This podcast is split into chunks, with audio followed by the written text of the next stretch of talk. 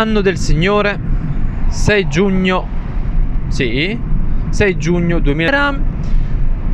Per questo sentite anche un bel po' di rumore nella macchina perché i finestrini finalmente ed entra quel venticello fresco che sa di ah, zero.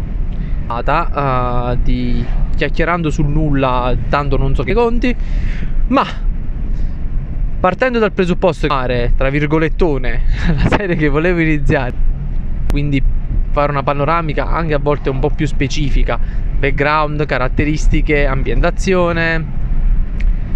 Diciamo che voi dopo il podcast di sfogo che penso sia già uscito, devo chiudere un po' in realtà perché se no non sento io nemmeno dopo il podcast di sfogo che credo programmarli grazie Anchor oggi affrontiamo l'argomento uno degli argomenti principali di quando si inizia un'avventura su D&D l'ambientazione.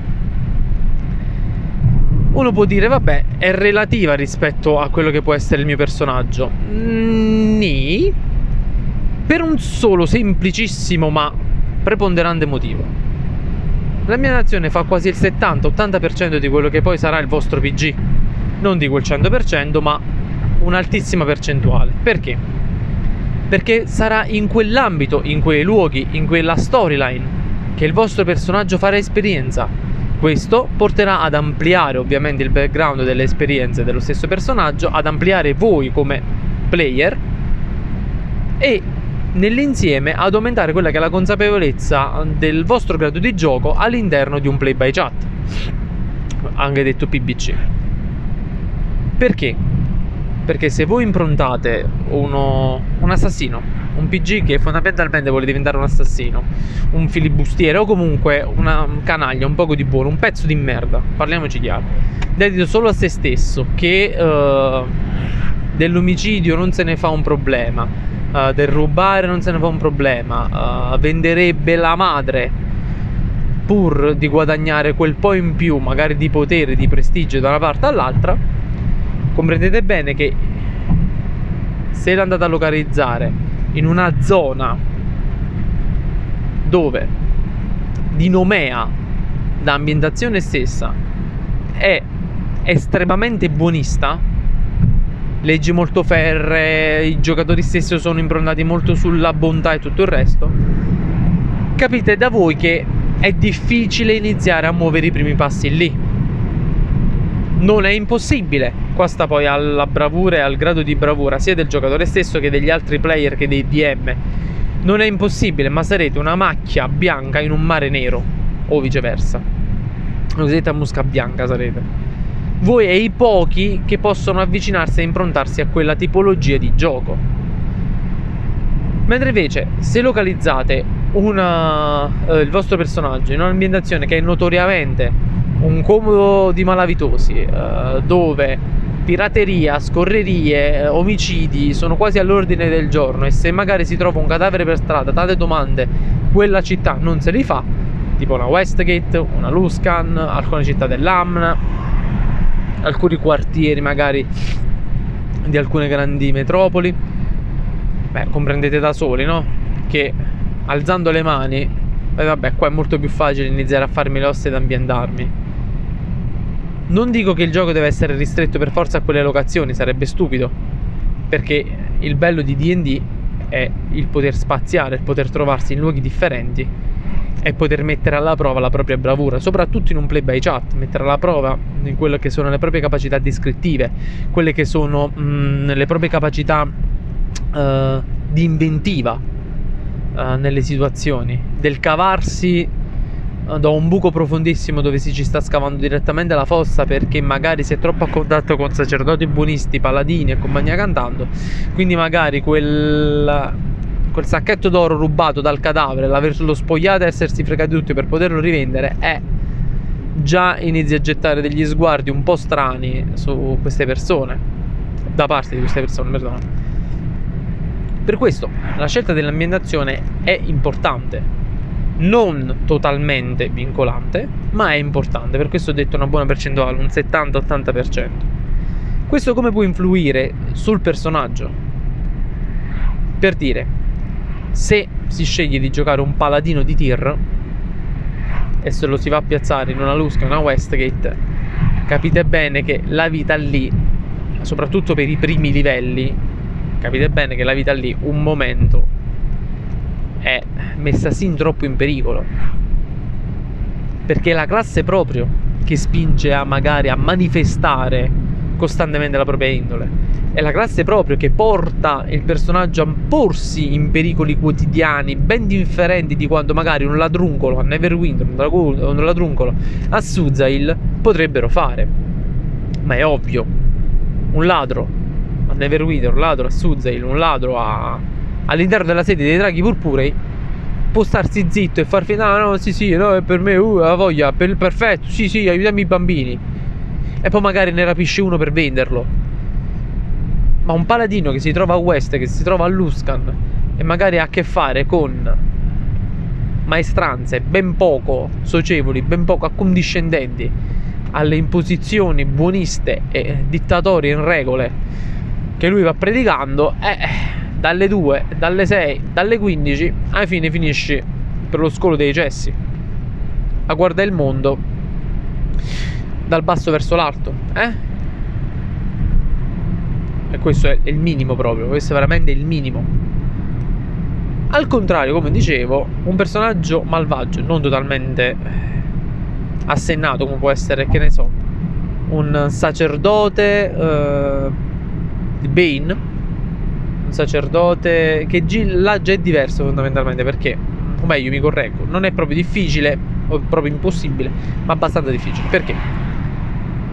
Là giocano molto le caratteristiche, che poi è un argomento che affronterò nella prossima, tra virgolette, puntata. Là giocano molto le caratteristiche, avendo altre caratteristiche uh, di... Uh, non tanto fisiche, ma quindi mentali, come la saggezza, l'intelligenza e il carisma, si suppone sia molto più facile comprendere il fatto che, ok, sono un novizio della mia chiesa, qua sto a Suzail, sì e no, se sputo per terra e faccio, mi appendono a un muro e mi visezionano per capire dove sta il malanno. E quindi non è proprio... Uh, come dire, non è proprio saggio farlo. Un barbaro, caotico malvagio, mezzorco ad esempio, che si è messo delle stat eh, di intelligenza basse, comunque psichiche basse, capite da voi che tanta vita non ce l'ha. Perché se si gioca quello molto saggio, molto uh, assennato nel comprendere che la situazione sarebbe una situazione di merda, non lo sta giocando bene. Ma appunto questo piccolo excursus che non affronterò adesso le caratteristiche perché sarebbe inutile unire due argomenti in uno anche perché sto cercando di fare dei podcast più o meno lunghi, il giusto, una massimo quindicina di minuti, quindi per essere brevi. Eh, sì, ho il raffreddore, cioè in realtà è allergia. Comunque, piccola parentesi fisica. Dunque, mentre invece se si prende un'ambientazione che è neutra, tra virgolette, come può essere un'ambientazione naturale, le montagne della spada, il dorso del mondo, sto spaziando, eh. Le catene montuose che stanno ficcate nell'Amman, nella costa, nella schiera di Drago, compagnia cantando. E capite che lì è molto più, ehm, è molto diverso la tipologia di interazione che si ha con l'ambiente e quello che si riceve dall'ambiente. Lì si può essere buoni o cattivi, alla fine dei conti, a meno che non sia un determinato tipo di PG, ad esempio un druido, un sacerdote della natura, il dare e avere da quell'ambiente è uno scambio oh, quasi neutro, fondamentalmente. Tra tante virgolette in realtà. Sempre e comunque, è ovvio. Perché se siete uno psicopatico che dà fuoco alla foresta, dalle 1, dalle 2 alla terza, o il DM o chi sta in quella zona, vi piglia, vi sega le mani e va a pende a testa in giù. Cioè senza tanti sei, con molti pochissimi ma. Ed è ovvio, però si ha molto meno pericolo di manifestare la propria indole in quella situazione perché appunto si può dare anche come scusa la situazione un po' estrema che si vive. Pensate ad esempio al dorso del mondo dove là la neve ammazza le persone, eh, cioè praticamente, perché si arriva a livelli anche nei periodi tra virgolette estivi a meno 12, meno 13 gradi che se non si è belli bardati si ci secca.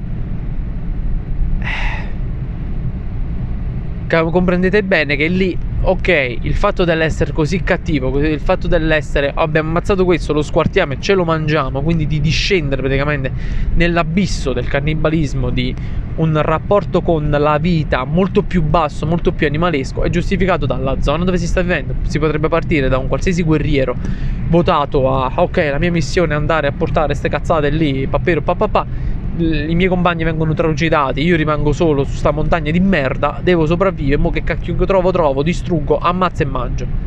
E mi porta ad essere anche diverso nelle relazioni poi con gli altri, molto più diretto, molto più brutale, perché magari chi ha vissuto nella città per dieci anni mentre io stavo là non comprende cosa vuol dire rischiare la vita se solo si esce con il culo fuori dalla caverna, se quella caverna in realtà è abitato da un bugbear, o abitato da un grizzly, o abitato da da un demone dei ghiacci, che cazzo vi pare? Cioè, prendete bene che è ben diverso dal passeggiare per un vicolo oscuro e trovarsi una pugnalata dietro la schiena. Cioè, là non è sopravvivenza. Quindi il mio essere magari brutale, il mio essere cattivo, il mio, il mio uh, trattar male le altre persone e nel cerchio della vita pensare solo a me stesso anche in una situazione dove sto in un party è giustificata dall'esperienza che ho avuto, quindi quello che dicevo prima che l'ambiente cambia, il modo di giocare del player, se è un bravo player, è molto più giustificata che non rispetto, che ne so, un, uh, una persona che vive uh, nell'agio, per esempio che penso Suzel, penso Neverwinter, penso Longset, Longset no, uh, Mirabar non tanto, Waterdeep, Silverimon, fondamentalmente, eh, dove non è Luscan, non è il dorso del mondo, eh, e nell'agiatezza e tutto il resto inizia ad essere scontroso, robe varie, dicendo non capisci un cazzo della vita, io così, io cos'ha, se non c'è una buona base dietro, un buon background per cui ok, è passabile di giustificazione, il personaggio stona troppo con quell'ambientazione. Quindi in soldoni, visto che sto per chiudere il podcast, in soldoni, l'ambientazione ha un valore molto alto nella creazione e nella vita del personaggio, non solo nella creazione iniziale perché se si sceglie già dove andare a giocare, già si può dare un imprinting a quel personaggio o comprendere già come si ci potrebbe muovere, ma soprattutto nel dopo, nella vita, nel quotidiano del personaggio, perché essa, come vi ho detto, muta i comportamenti del personaggio stesso e viene mutata dalle azioni del personaggio stesso. Quindi bisogna scegliere bene, oltre ad un solido background, una solida linea guida che ha portato il personaggio a quella locazione e il perché ce l'ha portato e come ce l'ha portato, anche i risvolti che quella locazione può dare sul personaggio e altresì anche sul player. Perfetto, da questa lezione di D&D sto scherzando. E, e nulla. Si chiude il podcast. Buon... Buona giornata, nah, che schifo. Che saluto di merda.